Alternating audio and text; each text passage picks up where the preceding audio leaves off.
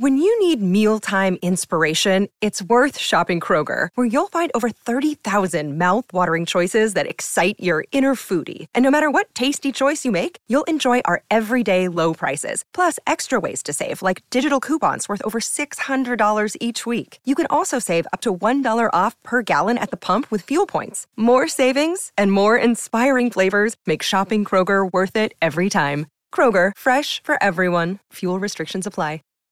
Save big on brunch for mom, all in the Kroger app.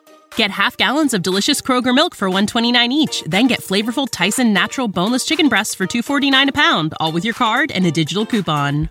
Shop these deals at your local Kroger today or tap the screen now to download the Kroger app to save big today. Kroger, fresh for everyone. Prices and product availability subject to change. Restrictions apply. See site for details.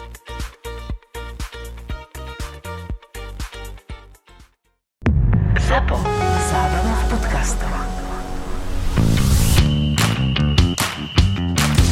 Jak je bránit útočnou trojici Rooney, Ronaldo, Van Nistelrooy? No, těžký. Nebo vůbec, jak jsi se na to připravoval? Te... Tak přesně Ty- tak, co ti říkal třeba trenér u videa. Ty jo, těžký, no, tak jako říkal, no, kluci, dělejte, co můžete. ne, ne, tak tam vždycky na to nestačí, no tak samozřejmě musíš být 100% připravený po fyzické stránce, což já vždycky, když jsem jako v kariéře jako by byl, že si- já to měl vždycky hlavě tak daný, že když jsem jako byl 100% při, připravený fyzicky, tak jsem byl i mentálně, takže pro mě to bylo jako taková podstata toho, abych byl vůbec úspěšný, když jsem třeba věděl, že jsem byl zraněný a nikdo mě, ty trenéři mě jako nutili hrát, tak jsem jako, jako nebyl jsem ve svý kůži, protože jsem viděl, že na to nej, že asi nejsem připravený, když oni mi vždycky říkali, že ty nepotřebuješ trénovat, ale já to na to měl postavený, že vždycky jsem mm-hmm. prostě musel být silný, mm-hmm. jo, abych byl prostě ve výskoku a v soubojích prostě dobrý. A je to samozřejmě těžké, no tak je to souhra toho týmu, tak eh, vždycky záleží. Já vždycky říkám, že pro ty obránci nejdůležitější, jaký máš hráče před sebou. Jo, protože když máš před sebou prostě lenochy, který nechtějí běhat, tak ty tě tam neodpracují, no tak ty se vzadu můžeš rozkrájet a se nic neubráníš. Jo. Takže samozřejmě to bylo těžké, ale tak já bych nezmínil jenom tady ty, ale když třeba si představím, když proti nám Levandovský, když jsme hráli vlastně o postup ze skupiny 2-12. No a třeba hráli pamatuješ jsme- si eh, jeho třeba silné stránky, který jsi musel naučit, hele, bere si to třeba na pravačku, nebo víš, kdyby si třeba, že si No tak tady u těch hráčů třeba, když se, když se bavíme třeba, když byl jsme proti Zlatanovi, proti Levandovskému, Drogba, Van Persie, tak víš, že ze jako třeba z 80%, když dostanou balon ne jako nad hlavu, ale dostanou ho někam do těla, tak víš, že jim ho nevemeš. Jo, takže, takže to je tak, se takový, že si prostě dáváš pozor, aby, aby se ti jako by neotočili. Jo, a nejhorší na tom je, že takovýhle hráči se s tebou vůbec nervou, že oni tě třeba jakoby nedojíždějí nějaká takovýhle, ale pak, když se dostanou do, do toho vápna, tak to jsou prostě zabijáci, nebo jak bych to řekl. Jasný, jasný, jasný. Těžko je můžeš bránit, no, takže spíš je to taková týmová jakoby souhra, než aby si to s těma člověk rozdal jeden jako na jednoho, no, tak ty jsou samozřejmě někdy úplně jinde, no, tak když se Ronaldo jako rozběhne a ještě když třeba ten proti nám hrál, že jo, tak se od půlky zpátky nevracel, což, což je vždycky pro toho, pro toho obránce jakoby těžký, že má spoustu ten útočník sil a ještě má takovou kvalitu, tak je to obrovský těžký, no, ale vždycky jsem byl radši, když, když proti vám hrál nějaký prostě černo, který byl jako by nabušený a který běhal, ale který tu kvalitu neměl. Jednou jsem měl se Zlatanem nějaký výstup, to myslím, že i na YouTube, ale k tomu jsem přišel trošku nevinně, protože vím, že oni nějak dělali protiútok a Zlatan dal Zláďovi Derdovi nějaký jako loket a oni Aha. pak měli přímák, šli do breaku a já jsem tomu rozhodčímu říkal, ať se podívá, jako, že tomu dál lo- loket, ne? A ona mě jako, Zlatan ke mně přišel a říkal mi shut up, ne? A takovýhle jako shut up bitch a takovýhle, no. A já jsem říkal, jo, jo, dobrý, a get out a takovýhle.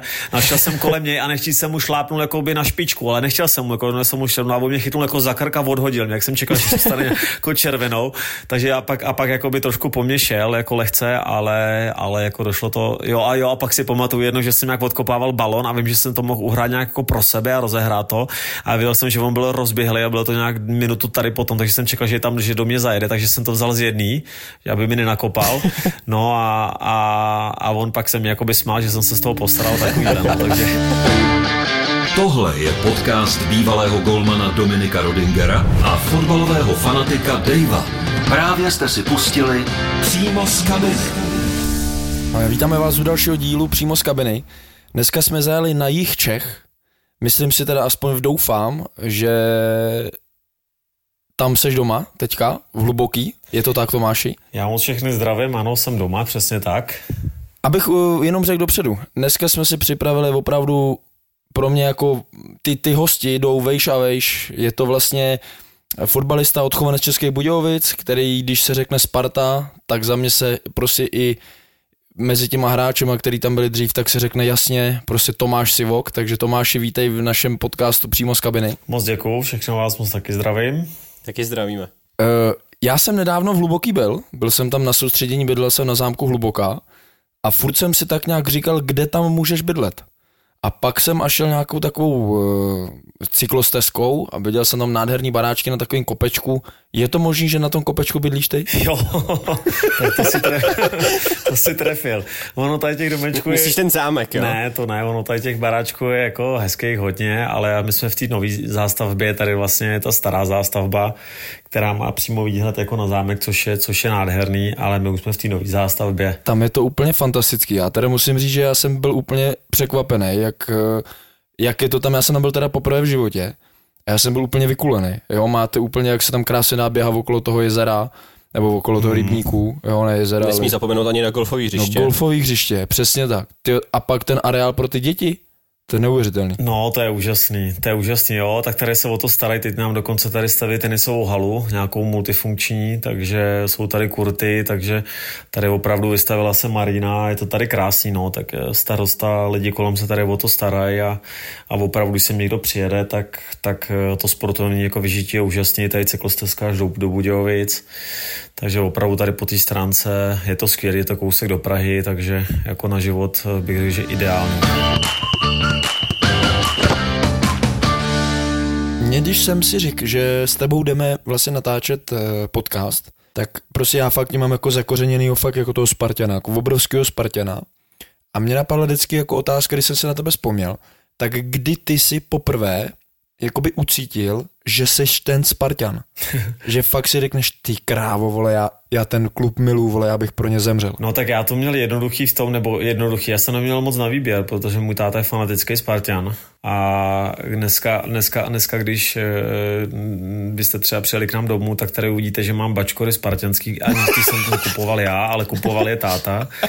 Mladý má e, v pokojíčku vše, všechno spartanský, takže když se přijede k našim domů, tak tam je komplet všechno spartanský. Jo. Nemrzí tě, že třeba si z toho Turecka nešel zpátky do té Sparty? Hm, Ani ne, ani ne, protože... Nebo vůbec byla možnost? Byla možnost taková? Nebyla možnost. Ono se o tom nějak spekulovalo, ale já jsem v žádném, já jsem v žádném kontaktu, já jsem se Spartou nebyl a musím říct, že bych tu nabídku stejně nepřijal, protože já, když jsem odcházel z Turecka a šel jsem do Izraele a šel jsem tam opravdu do průměrného jako malého klubu, mě šlo spíš o to, že ten klub byl v Tel Avivu, což byla, což když jsem byl poprvé v roce 2012, když jsme tam hráli Evropskou ligu s Bešiktašem, takže já jsem říkal, že jsem dal zadání svému agentovi, že jsou pro mě tři destinace a už jsem chtěl jsem se posunout prostě dál jako člověk, protože jsem v tom Turecku strávil 9 let. Takže jsem chtěl prostě poznat nějakou destinaci novou a to byla Amerika, Austrálie nebo právě ten Tel Aviv a když mi přišla tahle nabídka, tak jsem se ani moc nezajímal o to, uh, jaký ten klub má ambice nebo jaký, jaký je velký klub, jakou má historii nějakou, ale šlo mi spíš o ten životní styl, aby tam děti měly dobrou školu, abych já vlastně žil někde u toho moře, kde jsem si přál celou tu dobu, abych si ten život prostě užil a u toho jsem hrál fotbal, poznal jako noví lidi.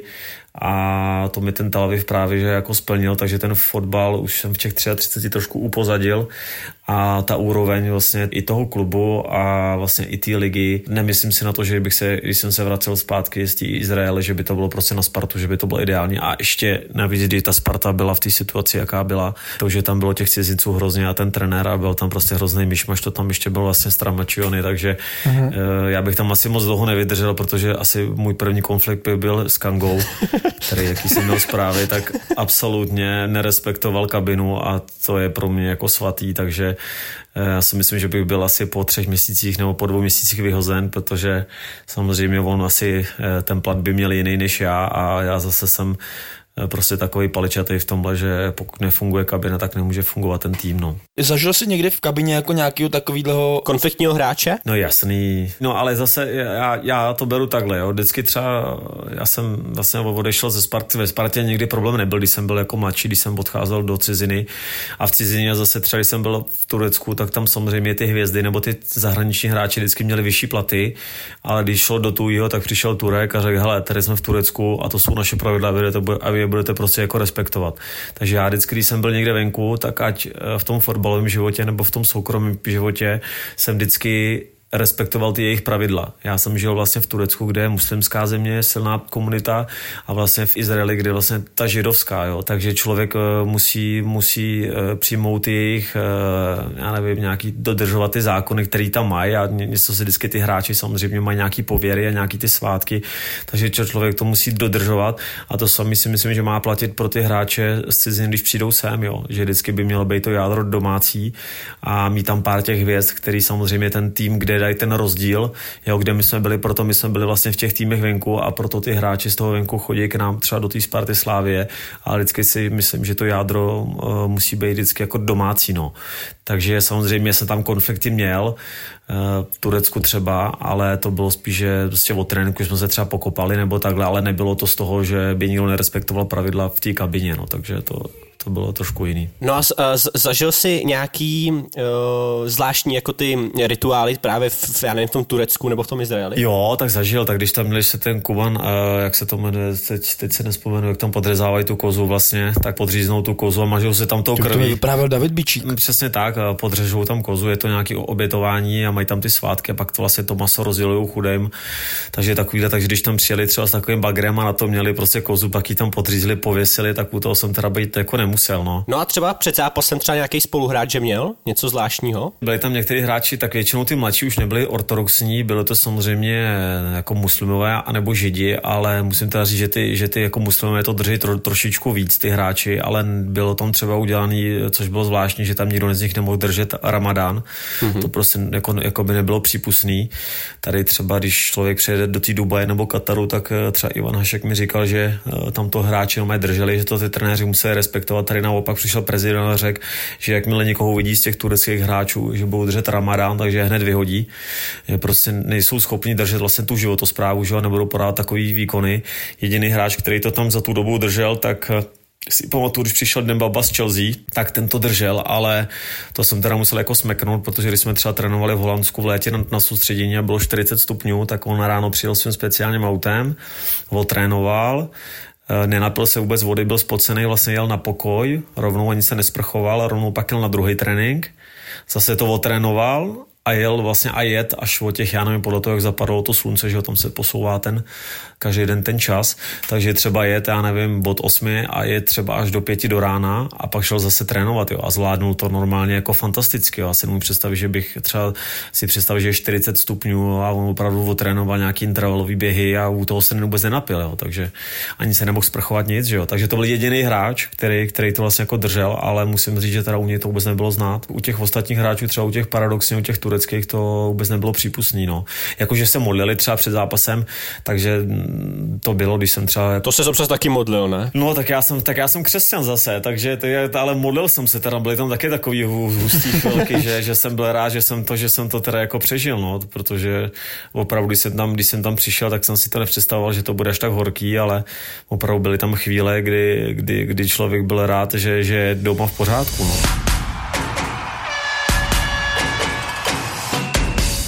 Já bych zůstal v Turecku, protože tyjo, ten, ten Bešiktáš a tohle to prostě, jo, tam to, to musí být, tam musí být divočina, jako, a to já jsem na to hrozně zvědavý. Třeba nějaký derby jako z Galatasaray to musí jako být, nebo z Fenerbahce to musí být hodně náročný, ne? Jo, tak to je masakr. Oni tam mají ještě jednoho, to je Bursaspor, to je jako fanouškovský pro ně úplně největší derby. Oni se nesnášejí, ty tam nějaké... No ale ty jsi tam pak přestoupil. A já jsem tam pak přestoupil, no, tak to je ta, to je ta další životní etapa, no. To je taková stanice Sparta Slávia, ne? Eh, no pro fanoušky jo, hrozně lidí se jakoby divilo, ale asi tam to mělo nějaký průběh, já jsem s chodou okolností vždycky ty burce asi za těch sedm let, co jsem byl ve Šiktaši, jsem dal asi čtyři góly. A hlavou. A hlavou, no.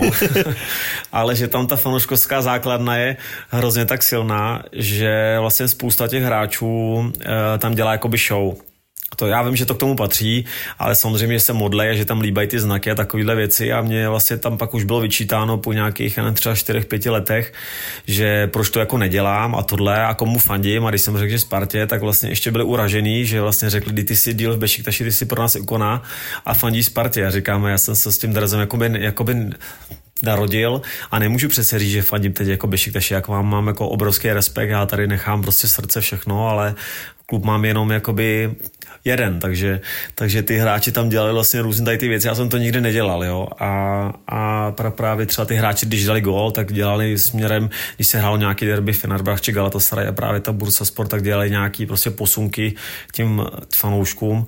A to já jsem nikdy nedělal. A jak jsem dal v národňáku ten gól tomu Turecku a neslavil jsem ho, tak vlastně jsem u těch lidí jakoby hrozně stoupnul a když já tam třeba některý hráči nemůžou chodit moc do těch čtvrtí, třeba jako Filipe Melo nemohl přijít do, do Bešiktaši do čtvrtě, protože tam byli úplně rozčtvrtili, protože on v nějakém derby dostal červenou a vyndal. To je jako až takhle, jo. No, protože on si za to mohl sám, byl provokatér a pak dostal v nějakém zápase naší, když, když hráli s námi, dostal červenou kartu, vzal dres a začal na ně mávat jako, jako na bejky Toro Toro, ne? A oni začali, oni začali na ně házet věci a 90 tisíc běhlo do, jako na hřiště a zrušili kvůli tomu zápas. My jsme kvůli tomu prohráli 3-0, jo. Takže ten třeba, kdyby tam přišel, tak ten neměl šanci jako tam přežít. Takže, ale já jsem třeba mohl jít na Fenerbahce, když jsem šel na Galatasaray, tak ty fanoušci prostě přišli, řekli, hele, my fandíme jako Galatasaray nebo Fenerbahce a tebe respektujeme, jako jestli jsi s námi, tak pojď s námi na čaj a takovýhle, takže... Poznávali tě třeba na ulicích? Jo, jo, určitě, jako teď, i když tam přijedu teď, tak ještě, tak ještě pár lidí mě prostě pozná, ale tak, eh, tak tam, jak říkám, tam od pondělí do, do soboty, do dalšího týdne jako neběží nic jiného než ty tři velký kluby, no, takže to, to se tam prostě omílá furt dokola a, a furt ten na to nemá toho vyjazu a toho, takže třeba u nás to bylo speciální tím, že když fanoušci začali řvát na nějakého hráče, že se jim jako by nelíbí, tak první přestupní období hned musel jít pryč, takže Aha. já se tam vždycky udržel jakoby tím, že vždycky, když jsem třeba jsem měl nějaký špatný období, tak vždycky, když ho mi hořelo dobo, tak jsem dal nějaký gól nebo, nebo jsem měl nějaký dobrý zápasy a, a ty fanoušci Bešiktaše jsou zrovna takový nejortodoxnější, takže ty jo, odpustí nějakou třeba chybu, ale to, že tam někdo jako nebojuje, tak to neodpustili. No, mě by zajímalo, jak třeba funguje ta kabina v tom Turecku. Jsou tam ty hvězdy, oni ještě když jsem tam byl já, tak jsme měli cizinecké omezení, nebo ono tam je furt, ale teď je velký, teď je, myslím, že 14 hráčů cizí v kádru a 11 může hrát v základu a když jsem tam byl já, tak nás mohlo být 10 v kádru a hrát nás mohlo třeba 6 plus 1 mohlo být na lavici, nebo 5 plus 1, jo? oni to každý rok měnili.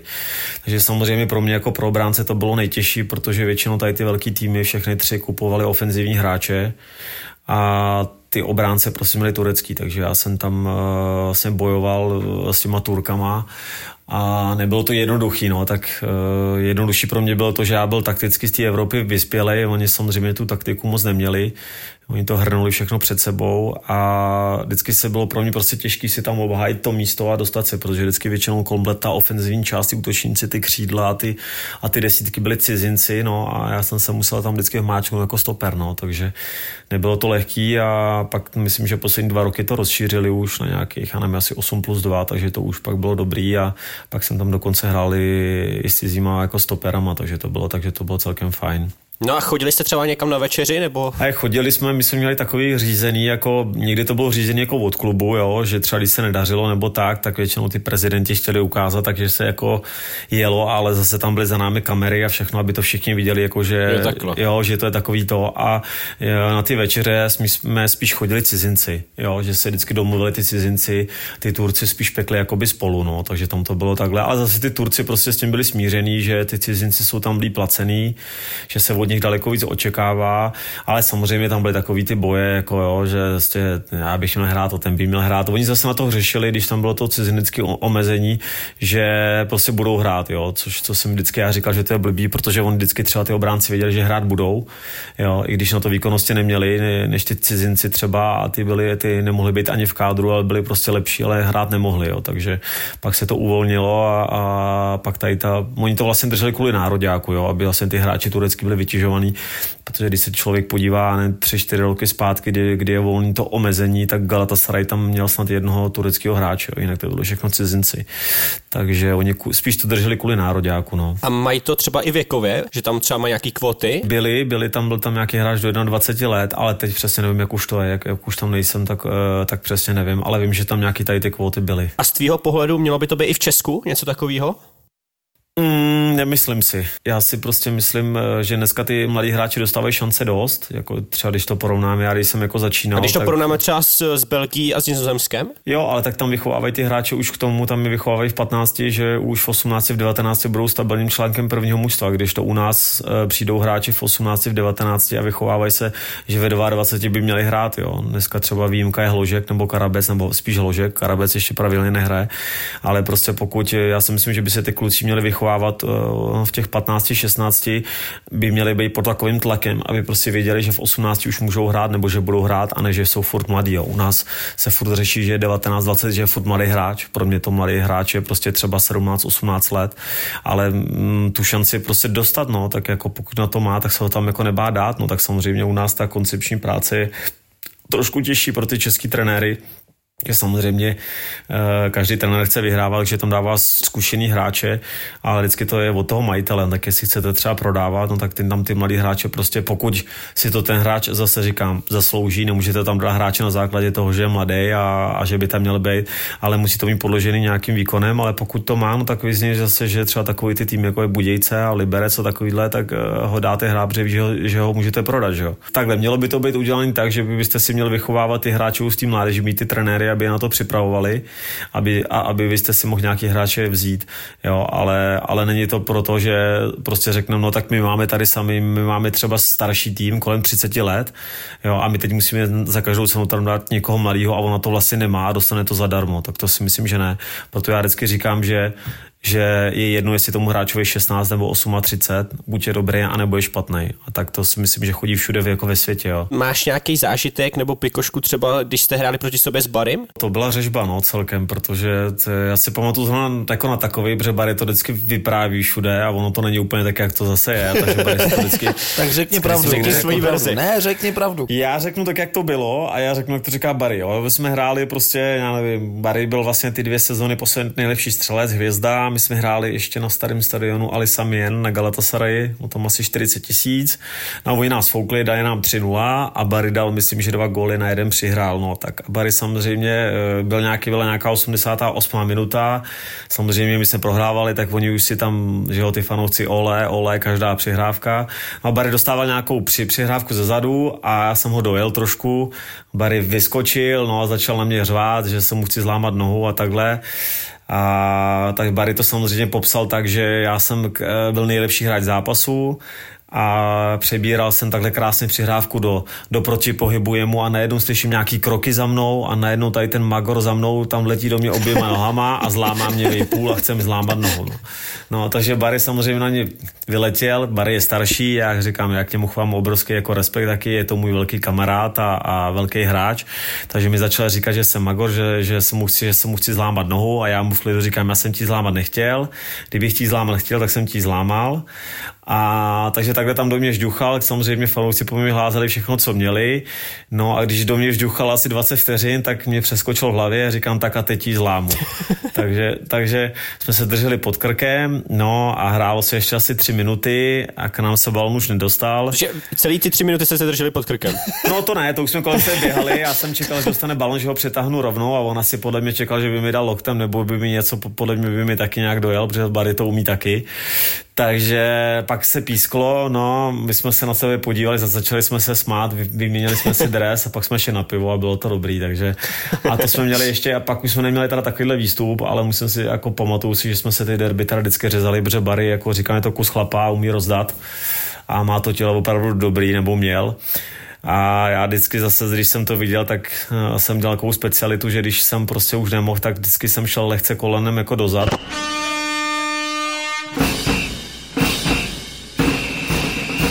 Jsme vždycky většinou chodili před derby na, na na tu véču spolu a, Aha. a u nás byl stadion ještě starý, teď už je tam novej krásný na tom samém místě teda tam byly dvě ty e, tribuny, byly ty podélný, byly u sebe, ty byly od čáry asi tři metry. No, no. A, a já jsem mu říkal, hele Barry, když to přiběhneš čtyřikrát, když přiběhneš od lajně k lajně, k té dlouhé, tak ti zaplatím celou věču, s čím budeš chtít, jak, jak drahou chceš, kolik chceš vína, všechno. A on, dobře, dobře, dobře, no. Takže my jsme vyběhli jako první jako na tu rozcvičku, rozběhávali jsme, ty zase samozřejmě vyběhli oni, hrozný pískot. No a teď samozřejmě ty turecký hráči, jak už to znají, tak oni se rozhýbávají jenom uprostřed. Jo? Oni běhají maximálně na roh velkého vápna a hned zpátky, aby nemuseli k té lajně běžet až. No a Barry běžel tu první a když doběžel té první laně, tak na něj tak ho zasypali telefonama, botama a mincema a vším.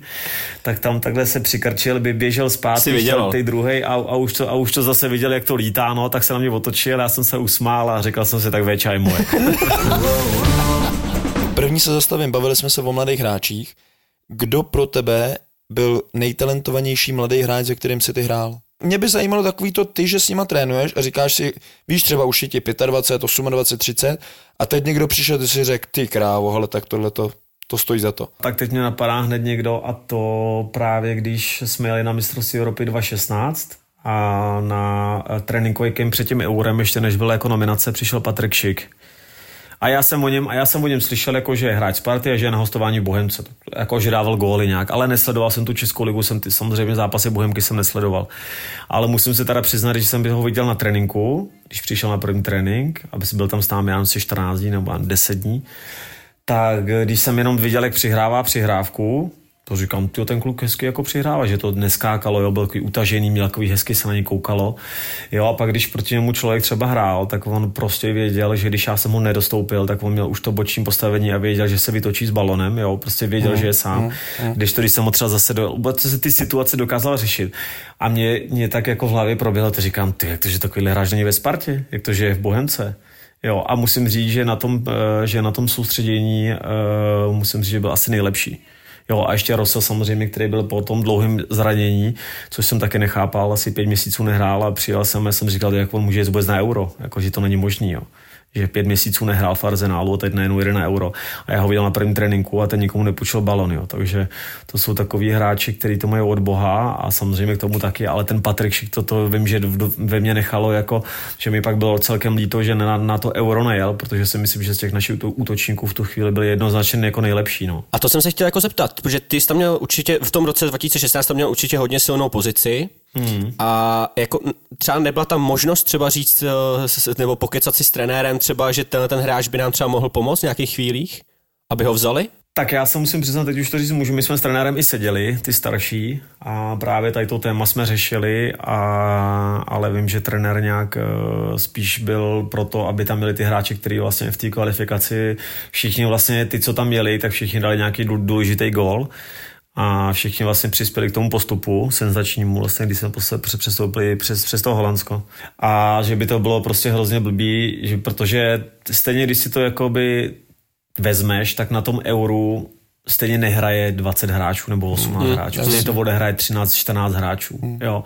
Já vždycky, když jsem měl na té Euro 2.8, když jsem byl třeba za Bricknera, tak jsem věděl, že tam stejně hrát nebudu, nebo že tam budu hrát jedině, když se já nevím, co se stane. Ale učí se ten člověk, takže je lepší, když sedí, bych řekl, mladší hráč než ten starší, ne? Jo, tak on je, tak je, tak on je to obojí jako i pohled, jo. A zase ty nechceš toho hráče, který, který prostě tu vykopal. momentální formu ti to vykopal a nemá zrovna tu momentální formu, ty ho potrestáš tím, že ho nevemeš, protože je tam třeba někdo, že má lepší formu zrovna, jo. Takže on na to takový dvojí Těžký. pohled. A zase nikdo neví, jestli by třeba na tom euro zase ten pátě jakoby pomohl hned, ale e, jako měl tam být, no, protože jako kdyby tam mohl být od toho útočníka nebo vzít o záložníka, ale je to, je to, hele, je to hrozně těžký, když jsi ten trenér, jo, když samozřejmě můžeš říct nějaký názor, tak každý, kdy- když to někdo někde řekne do novy, nebo tak je to vždycky jednoduchý. Mě spíš zarazilo to, že jsem nepochopil, že nikdo ve Spartě nemohl takovýhle hráč, nebo spíš takhle, že takovýhle hráče někdo mohl přehlídnout, že, ne, že nebyl v kádru Ačka, jo. Měl problémy s panem Řebíkem a s, s S panem Haškem, mm. Martinem. Aha, no tak to nevím, to nevím, ale jako já, když se půjdu podívat, tak si myslím, že jsem těch hráčů udělal už spousta a když uvidím takovýhle hráče, jenom jak se chová při eh, nácviku nebo při hře, jaký má přebírání balonu, vnímání hry, prostě vyspělost, jo, že, že, mu, že prostě mu to nenafackuje, že prostě ví, jak se má otočit, že s tou vejškou on jaký je, tak má skvělou techniku, eh, tak to jsem si prostě říkal, ty říkám, wow, co to je, no a pak vlastně boom a šel za ty 4 miliony někam do Itálie, že jo, z rovnou z té Bohemky.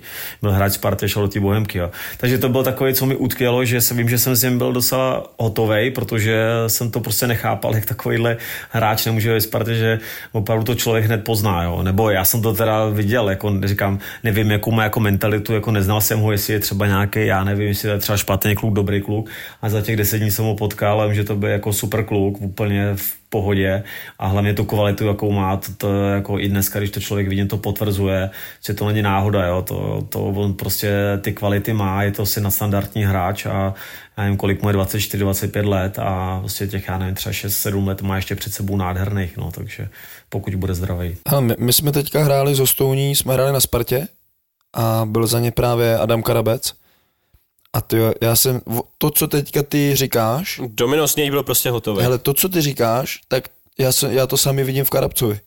Ten chlapec hmm. normálně, jo, on se toulá po hřišti ale on se toulá jako ve správných prostorech, hmm. ve, ve, prostě ve no. správný okamžik, ve, na správném místě, on když převezme balón, já doufám, že nás poslouchá, jestli nás poslouchá, tak ho touhle cestou jako fakt jako mu skládám jako v obrovskou poklonu. A i pro mě, jako já jsem taky říkal, že pro mě je skvělý, že kluk v 17 letech, i když už hraje prostě za Spartu, za Ačko nastoupil a tak dále, tak normálně on se dokázal na ten náš zápas jako z hostouní, připravit prostě na 100% a to samý ten Plavšič a vlastně ty dva kluci hmm. udělali zápas, rozhodli zápas. Ale když jsem ho viděl, tak jsem fakt viděl kluka, který prostě je úplně někde jinde. A to bych právě jako by řekl, že to si myslím, že právě ta správná cesta, co teď dělají, že tam je ten Adam jako hložek, je mu 18 let, tady tomu je 17, nebo já nevím, jak jsem věkově na tom přesně. A to je právě to, že ten Patrik Šich tam třeba jako nebyl. Jo? A to si myslím, že je obrovská chyba. Že tady u těch kluků to vidíš, samozřejmě, že, že musíš vědět to, že nebudou mít výkonnost furt top. Jo? Že třeba na toho Adama už taky nahlížej teď, že mu nevíde třeba jeden zápas a už no a už nehraje dobře, jo? teď má sice období jako ten, super, jo, ale u těch mladých kluků to stejně musíš tak brát, když chceš, aby ty mladí kluci logicky. hráli, tak musíš logicky brát, že na ně nemůžeš brát, že on ti ze 30 zápasů hraje 28 top. Tak to prostě nefunguje, jo. jo ty musíš dát samozřejmě ten čas a ten prostor na to, aby byl dobrý, ale musí ho někde nabrat, jo. A samozřejmě ty musíš mít kolem ty hráče, který to utahnou a proto říkám Sparta, znovu to opakuju a když jsem dělal nějaký interview, tak to bylo opakovat znova, že musí mít to český jádro, což vlastně teď má úplně fantastický, teď se poved Pavelka, je tam Krejčí, eh, dočkal, Ondra Čeluska, jo, jsou tam zdraví kluci a ty to držej a zase, když bude nějaký, když přijde ten mladý kluk, třeba ten Karabec dám příklad, jo, a nebude svým trošičku dařit, tak tady ty kluci ho vždycky podržej, jo, mm. protože za jedno je všechny znám charakterově, jsou fantastický, mm. jo, nečekal jsem teda, že si tak rychle dej dokupy, že budou, že zvládnou těch šest zápasů, myslel jsem si, že jsem o ten titul budou třeba rvát až příští rok. Já jako Plzeňák jsem je typoval letos na titul. Jo. Sparta letos vyhraje titul. Já jsem si to nemyslel před sezónou, musím říct, protože i když jsou tam jako tady ty posily se povedly všichni perfektně, to si myslím, že je opravdu jako klíč, tak jsem si stejně myslel, že budou potřebovat nějaký čas na to, aby se trošku jako dali do, dohromady, aby se trošku sehráli, ale jako ten start mají úžasný a teď už taky můžu říct, protože se budou hrát o ten titul a hrozně moc bych jim to přál. Já teda úplně ne, ale... No, tak každý, každý máme svůj ale... klub. Máme tady uh, pivovar Květ. Pivovar Květ. Pivovar Květ. Sponzora. A ten vždycky uh, se zajímáme o to, o nějakou pikošku, historku z nějakých oslav. Tak vyhrál si spoustu titulů, tak jestli třeba máš nějakou dobrou historku. No, tak těch historik je víc. Když jsem vyhrál druhý titul ve Spartě za pana trenéra Kotrby, Teď už to vlastně říct můžu, protože já už vlastně nehraju, takže už to vlastně říct můžu. Aby se to, že nějaký trenéra ještě někde nepotkala, pak mi to nevrátili. Nebo ne trenéra, tohle nemělo s trenérem nic společného, teda to byla moje blbost. Ale e, slavili jsme titul a, se Spartou na parníku a Eh, já jsem byl vždycky takový, že jsem vždycky řídil veškeré ty oslavy, ty pokřiky spartianský a takovýhle to všechno, to jsem vždycky řídil jako by já. A já si pamatuju, že když jsme právě na tom, na tom parníku, tak tam vlastně bylo takový otevřený pódium, kde, kde vlastně kluci tancovali a pod tím pódiem byly vlastně ty traverzy, kde, si jako, kde bylo ještě patron jako nad, nad tebou. A ten DJ byl skovaný pod tu střechou, pod těma traverzama a já jsem vlastně si vzal mikrofon a začal jsem tam něco hulákat, že jako kluci jedem nebo něco takového. On pustil tu písničku a kluci mi jako nachystali ruce, abych já do nich skočil. No a, a já jsem se rozběh, tak jsem chtěl do nich skočit, ale skočil jsem brzo a byla tam ještě ta jedna traverza a vlastně skalpovalo mi to celou hlavu. No fakt, že jo, tyjo. A já si pamatuju, že když jsem, ale počkej, já jsem se tu ránu, jako jenom jsem se postavil, říkám au. Samozřejmě jsem měl už pár sklenček v sobě, takže jsem to moc necítil.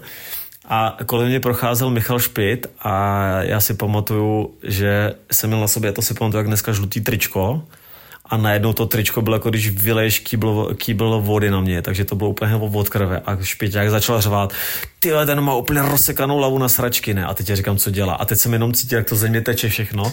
Takže vlastně jsem, jsem si nad, nad obočím rosek tu kůže a tam mi vyskočila až nahoru, až do vlasů. Takže já měl úplně sklapovaný celý čelo. Takže samozřejmě jsem hned vystřízlivěl. A takže mi to zavázali hned jako doby na lodi, no a, a místo, abych šel do nemocnice, tak tam byl Petar Novák a Jarda Jon.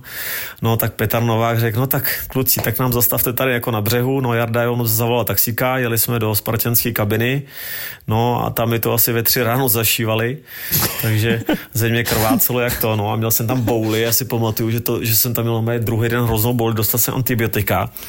A já si pamatuju ještě, že, že my jsme vyhráli nějak titul, ale ještě jsme 14 dní potom nějak trénovali.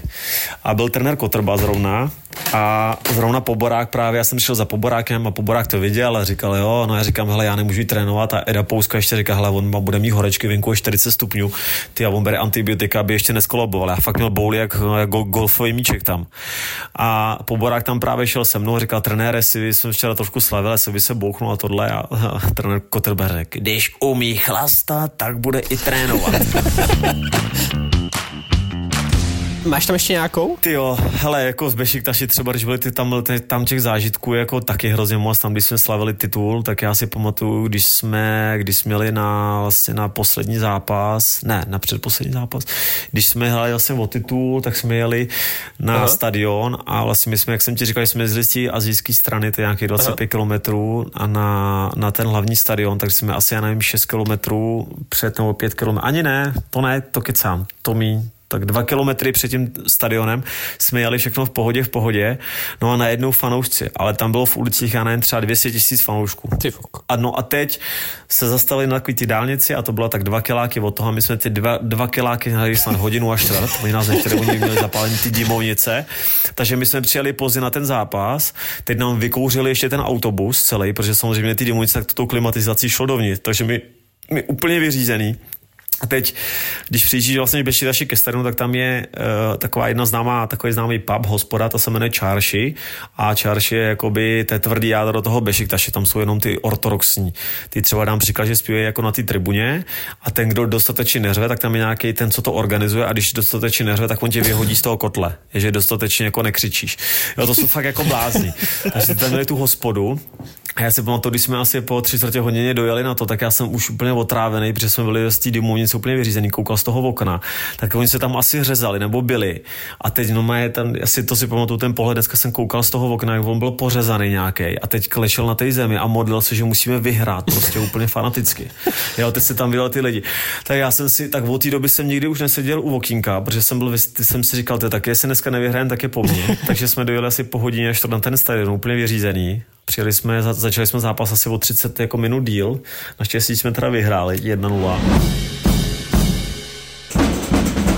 Když jsme někde letěli zvenku a nezískali jsme titul, nebo jsme přišli vlastně třeba ne třeba 10 kol o, o titul, že se věděli, že už nemáme šanci, nebo 8 kol. Mm-hmm. Jo, takže to lítalo kamení a všechno a čekalo tam třeba 2000 fanoušků jako na, na letišti a když jsme, že samozřejmě v Turecku se lítá, že ty vzdálenosti jsou jiný. Právě ještě budu navazovat k tomu, jak jsem, ti, jak jsem vám jako vy, vyprávěl o tom, Melovi, jak tam dělal s tím dresem, Aha. tak vlastně mě, když jsme slavili titul, tak vlastně druhý den potom jsme měli velikánský oslavy na stadionu, tam nám předávali pohár a medaile a vlastně tam byli na stadionu fanoušci a kolem byli policajti. No a my jak jsme slavili, tak jsme pak slezli z toho podia a najednou ty fanoušci začali skákat přes ty policajty. No a teď najednou ty Turci začali utíkat všichni do tunelu. A říkám, kam běžej, ty ne, tohle ty Turci jenom, no a já jsem tam zůstal stát takhle na příběh jeden fanoušek, říkám, jo, dobrý, super, a druhý, a třetí, a čtvrtý, a pátý, šestý, a najednou jsem se nes a byl jsem, u mě nesli jakoby na rukou, ne? A ty najednou mi jeden začal hravat hlavu sem, druhý tam, ty mi začali sem dávat boty, no. ne, tričko a tohle. No mě mi natrhli ucho, no a najednou přijeli po, policajti s pendrikama, jak je seřezali, ne, tak mě jenom začal krvácet ucho, normálně mi trhat, když, krása. no protože jak byli prostě každý tě chtěl vzít si něco, no takže tak mě odtáhli do toho tunelu, já jsem přišel, ty říkám, ty krása, byl úplně vyřízený, teď mi krvácelo ucho. No, ty hele, ale počkej, no. A takže od, a to byl můj první rok. A od té doby právě, když jsme hráli tady ten velký zápas, kdy ty, jak jsem vám vyprávěl, že ten Melo začal dělat tím drezem a ty fanoušci začali skákat na to hřiště, tak já byl kapitán a já jako první, no, jak jsem viděl ty dva fanoušky začali skákat už, a jak jsem viděl, že to neudrží. Takže jsem první vzal nohy na ramena a první jsem proběhl tím tunel, byl jsem skovaný a to jsem čekal v té kabině. A teď přiběhli a ten master někde seš, já říkám, kámo, to, to nás tam zabijou, ne? A teď najednou ty hráči přišli třeba po 8 minutách a řekli, a pak si dělali kluci srandu, ne? Říkali, tak ty si kapitán, ty opouštíš první loď. Já říkám, hoši, co já tady zažil první rok, to vy jste tady ještě v životě nezažili. jsem nechtěl dopadnout stejně, no. No a třeba ze všech trenérů, co jsi měl, u kterého se ti nejlíp trénoval, nebo co tě nejvíc eh, zaujalo jakoby na tom trenérovi? Takhle, já jsem vždycky měl rád trenéry, který komunikovali a který byli jako lidský, jo, který uměli být cukr a byč. Já neměl mm-hmm. rád trenéry, který třeba byli moc hodní, anebo trenéry, který byli zase jenom ostrý. Jo, mm-hmm. že byli prostě takový uzavřený a takhle a jeli si svou. Jo. Takže já když třeba řeknu Brickner, skvělej, Vrba, jako ani, eh, když spousta lidí říkalo, jaký je, já ho znám vlastně, my jsme spolu byli od 15 let, kdy on vlastně trénoval Ostravu, já, on, je, on trénoval stejný ročník, hrál za Budějky, ale vlastně já ho měl v repre do 16, do 19, do 20, do 21 let. Mm-hmm. Jo, takže pak jsem ho měl v Ačku, takže my jsme spolu měli na standardní vztah, kdy mi třeba Vrbič mi dával jako hroznou, hrozný CRS jako na tréninku třeba zrychli a tohle, tohle, ale věděl jsem, že jsem vlastně pro něj stoper číslo jedna, jo, a vyžadoval ode mě jakoby to maximum. Jo, že on prostě věděl, že, že jsem pro něj důležitý, ale věděl prostě, že na, že na mě byl prostě tvrdý. Jo, to samý byl Bilič třeba, když jsem byl uh, v Pešiktaši, tak to byl mm-hmm. pro mě jeden z nejlepších trenérů, protože on hrál stopera, byl skvělý stoper a byl vždycky na mě jako absolutně jakoby přísný v tom směru, když byl třeba nějaké hodnocení a tohle, tak třeba udělal chybu levý back, já hrál pravý jako, jakoby stopera a on vždycky zjebal mě, protože řekl, ty si ten lídr vzadu, ty si to tam musíš organizovat, je to tvoje práce, já jsem dělal to samý. Jo, ale věděl jsem, že když jsme třeba byli na snídani, tak řekl si, pojď si sem sednout a povídal se se mnou o rodině, povídal se se mnou o basketu, povídal se se mnou prostě o normálních věcech, jo, a komunikoval. Takže to bylo takový, že prostě jo, a, jsem, a to jsem byl třeba Bílčus, Michal Bílek, to jo, že, že prostě ty trenéři uměli, že mi dali jako, jo, že věděli, kde mají zatáhnout, tak kde mají povolit. Jo, to jsem byl i Brickner, že jo, že z Bricknera šel taky strach, že jo, že ten prostě byl absolutně jako přísnej, ale měl to taky odlehčit, jo, takže to si myslím, že to byli takový trenéři, s kterými se mi vždycky dobře pracovalo a samozřejmě ne vždycky každý hráč samozřejmě může hrát jenom 11 hráčů, takže vždycky je to, vždycky je to těžký v tom, aby ten trenér vždycky udržel, já nevím, O celý to ten kádr větší musí být ta 20 komunikace hráčů. s těma náhradníkama, že jo? Přesně tak, ale myslím, že vždycky v těch nároďákách, ať to byl třeba Brickner nebo, nebo Bílek, tak to právě dělali tady v tom dobře, že vždycky, když jel na nějaký velký turnaj, tak, ví, tak věděli, že použijou třeba 13-14 hráčů a ty ostatní hráče, třeba jako já jsem byl v roce 2008, spíš mm-hmm. ten Brickner bral taky do toho, aby samozřejmě zapadli, aby měli nějakou výkonnost, ale aby zapadli do toho týmu. Jo, protože ten tým musí fungovat. Ale pak, když prostě byli trenéři, kteří byli třeba uzavřený, jo, a kteří byli třeba si jeli svoje a nechtěli slyšet tu zpětnou vazbu od těch hráčů, tak to mi třeba jakoby vadilo, protože si myslím, že ta psychologie v tom fotbale je hrozně důležitá. Jo. Dneska, když vidím třeba Klopa, nebo vidím třeba Guardiolu, mm-hmm. že ty to mají jako a, absolutně těžký v tom, že prostě musí pracovat s obrovskýma egama a nemají tam jenom jedno nebo dva, ale mají tam třeba 20. A, a stejně si ty hráče dostanou, stejně si ty hráče dostanou jako na svoji stranu, takže to jakoby je úžasný, no. To, to, to je jako famózní. No a je třeba uh, z, z reprezentace, nebo je to jedno, i nějaký klubový zápas, eh, který by si chtěl vrátit zpátky a ho začít znovu, anebo ho vrátit zpátky z toho důvodu, že se, ti to, že se to třeba nepovedlo. Buď to může být to pozitivní, anebo to negativní. Jestli třeba máš nějaký takový zápas, který by si řekl? Eh, Já už bych nevracel nic té kariéře. Já vždycky říkám, že bych se nevracel už ještě o den zpátky, protože já jsem vlastně tu celou tu kariéru procházel nějakýma těžkými jako zraněníma mm-hmm. a mm, jako třeba, nevím, z těch, já nevím, 15 nebo 16 letý vrcholový kariéry jsem třeba 6 let hrál s bolestma hroznýma, takže eh, já vždycky říkám, když už sedím doma, tak si vždycky říkám, že bych nevrátil tu kariéru ani o den zpátky. Takže, takže opravdu já jsem s těma kolenama a s tím vším, že to tělo, myslím, že já jsem začal žít ten profesionální život pořádně až od těch 23, kdy jsem přišel do Udine, mm-hmm. tak jinak jsem byl takový jako naturál, jinak jsem nic jako extra nedělal. Jako ne, že bych vždycky jsem šel na to hřiště, jak jsem byl poctivý, ale nedělal jsem nic extra, protože jako nikdo mi neřekl, že to mám dělat. A když jsem přišel jako ven, tak jsem si uvědomil, že, že musím jako dělat daleko víc. A, Byl to třeba ten zlom? Proč třeba jsi tam nezůstal jo, díl? Jo, jo, absolutně, absolutně to bylo pro mě. Každý mi říká, jako, že to bylo pro mě asi nejhorší angažma. Já říkám, že bylo pro mě to nejlepší a to nejzásadnější, protože já jsem přiš, vlastně přišel do, do týmu, kde jsem byl jakoby normální, nebyl jsem tam žádná jakoby hvězda, žádný talent, mm-hmm. nic. A hlavně jsem jako zjistil, že nic nedělám. Že, jo, že fitko, jídlo, takovéhle věci, to pro mě bylo úplně tabu a uh, nebyl jsem vlastně jakoby profík a tam jsem se vlastně naučil, co to být profík a co, mi, co je, je, proč mít ostrý lokty, no, protože v Čechách jsou všichni jako kamarádi, ta česká kabina je vždycky jiná, ale zrovna v té Itálii tam bylo třeba 17 národností a ty jsi tam bojoval vlastně každý den o to místo, o ten, o ten chleba, no, takže to si myslím, že mi dalo nejvíc. Seděl jsi tam víc soutěživost než to kamarádství? No, hrozně. Tam, jako, tam, tam bylo takový, že já furt každému přihrával a chtěl jsem být jako kámoš a on ti to dali sežrat a já na to nebyl jako nachystaný, takže mě to připravilo pak do toho Turecka, mě to připravovalo jako absolutně a proto jsem si myslím, že tam pak byl úspěšný, protože už jsem nebral moc ohledy na ty lidi kolem a jel jsem si svoje prostě, no. Já bych se chtěl hrozně zeptat, protože jsem měl v životě pár hráčů, který jsem měl oblíbený. S dvouma si hrál a to je Rugby Ryšty mm-hmm. a Guty. No, no. Jaký, jaký, oni, jaký oni byli? Já vždycky mám takový pořekadlo, že většinou teda, jako, nebo eh, vlastně u mě asi, asi vždycky, že čím lepší hráč, tak tím lepší člověk. Nebo tím mm-hmm. víc byl v pohodě. Takže když třeba byl Guty, tak přišel, vlastně on přišel rovnou po sedma setech z Realu k nám. Ano. Takže pro mě to bylo, že jo, to říkám, tyjo, tak přišel tyjo Guty, tak pro mě to taky fotbalista jako prostě hráč všech hráčů. A on vlastně přišel, byl totálně úplně v pohodě. Jo, takže č- pak si člověk, eh, jak se nás při, připustil k tělu, že jo, bavil se s námi úplně, úplně normálně, poradil nám, takže já eh, jsem to jako vždycky měl rád, že, že ty hráči, a to musím říct, že bylo i tady, to byl Poborák, ať to byl třeba Média nebo Rosa, nebo tady ty velký hráči, nebo Wi-Fi v záru, když jsem s nimi třeba trénoval, tak to byli vždycky kluci, kteří jakoby poradili, jo, a to, a to si myslím, že je perfektní. A pak se mi třeba většinou kolik, nebo někdy se mi stalo, eh, že třeba ty hráči nebyli tak dobrý a snažili si být jako a byli, jako že ti neporadili a spíš se po tobě jakoby vozili, jo? že čím ten lepší hráč byl, tak tím to vlastně přišlo, že byl skvělý člověk. Rišty absolutně, tak to byla ikona a vlastně byl obrovský profík a, a prostě to je národní hrdina pro ně tam a, a Guty, tak to byla prostě hvězda všech hvězd, říkám, a přišel a on pak teda po roce přestal hrát, protože si začal užívat spíš života, to mu začal jako trošku víc papat a, a pít, takže pak vlastně tam po dvou letech skončil, ale jako ten měl oči vzadu, no. To, to, to, to bylo prostě úžasný. No. Hm, Já ho miloval jako hráče.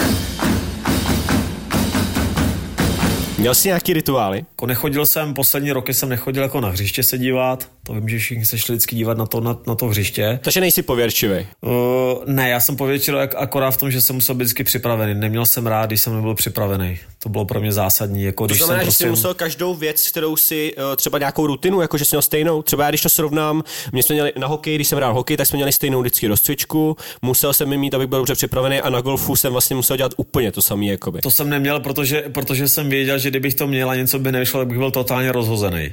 Jo, jo, Takže jo, jo. To, jsem, to jsem jakoby neměl, ale spíš jsem, spíš jsem jako to měl, že v týdnu jsem se musel dobře připravit, že jsem si třeba musel udělat jednou týdně nohy, jako výskoky, jako abych Aha, byl aha. připravený, jako že jsem nakopat si pár balonů, jako jo, nebo co mi třeba nešlo a musel jsem třeba mít, abych se jednou týdně hodně jako zadechal, jako nějaký intervalový hry, nebo třeba vápno, vápno jsem si běhal. Byl jsi DJem, třeba kabiny? Eh, Byl, byli jsme, byli jsme s Edou Pouskou, vždycky jsme pouštěli, no, takže samozřejmě někomu to vadilo, protože kluci chtěli většinou na, na repre poslouchat jako Jarda Drobný většinou český písničky, no a my si s Edou Pouskou vždycky pouštěli ty černochy, takže nám to dávalo vždycky sežrat, no, hodně. No a sex před zápasem byl? To jsem nemohl, protože my jsme jezdili celý, celý život jako na soustředění, takže to bych musel myslet se, se spolubydlícím, akorát to úplně nejsem, no, takže, takže, takže, ta, takže A, bohužel a byla jako potřeba? nebyl. Byla potřeba? Ne, to ne. Nebyla. Nebyla potřeba, hlavně nebyla ani na to jakoby chuť, protože člověk se jako soustředil a jak říkám, eh, ten můj první rok Bešiktaši, když jsme hráli vlastně o titul, jsme vyhráli titul i pohár, takže ten tlak byl jako enormní, takže to člověk jako na to měli pomyšlení, moc musím se přiznat, no. No dobře, ale tak když je malýmu 11, no tak to asi zase tak, tak, zase tak v křeči sebe nemohl. No, to jsem nebyl doma přes týden, ale, ale, ale přes víkendy, přes víkendy jsem byl 100% pro profesionál.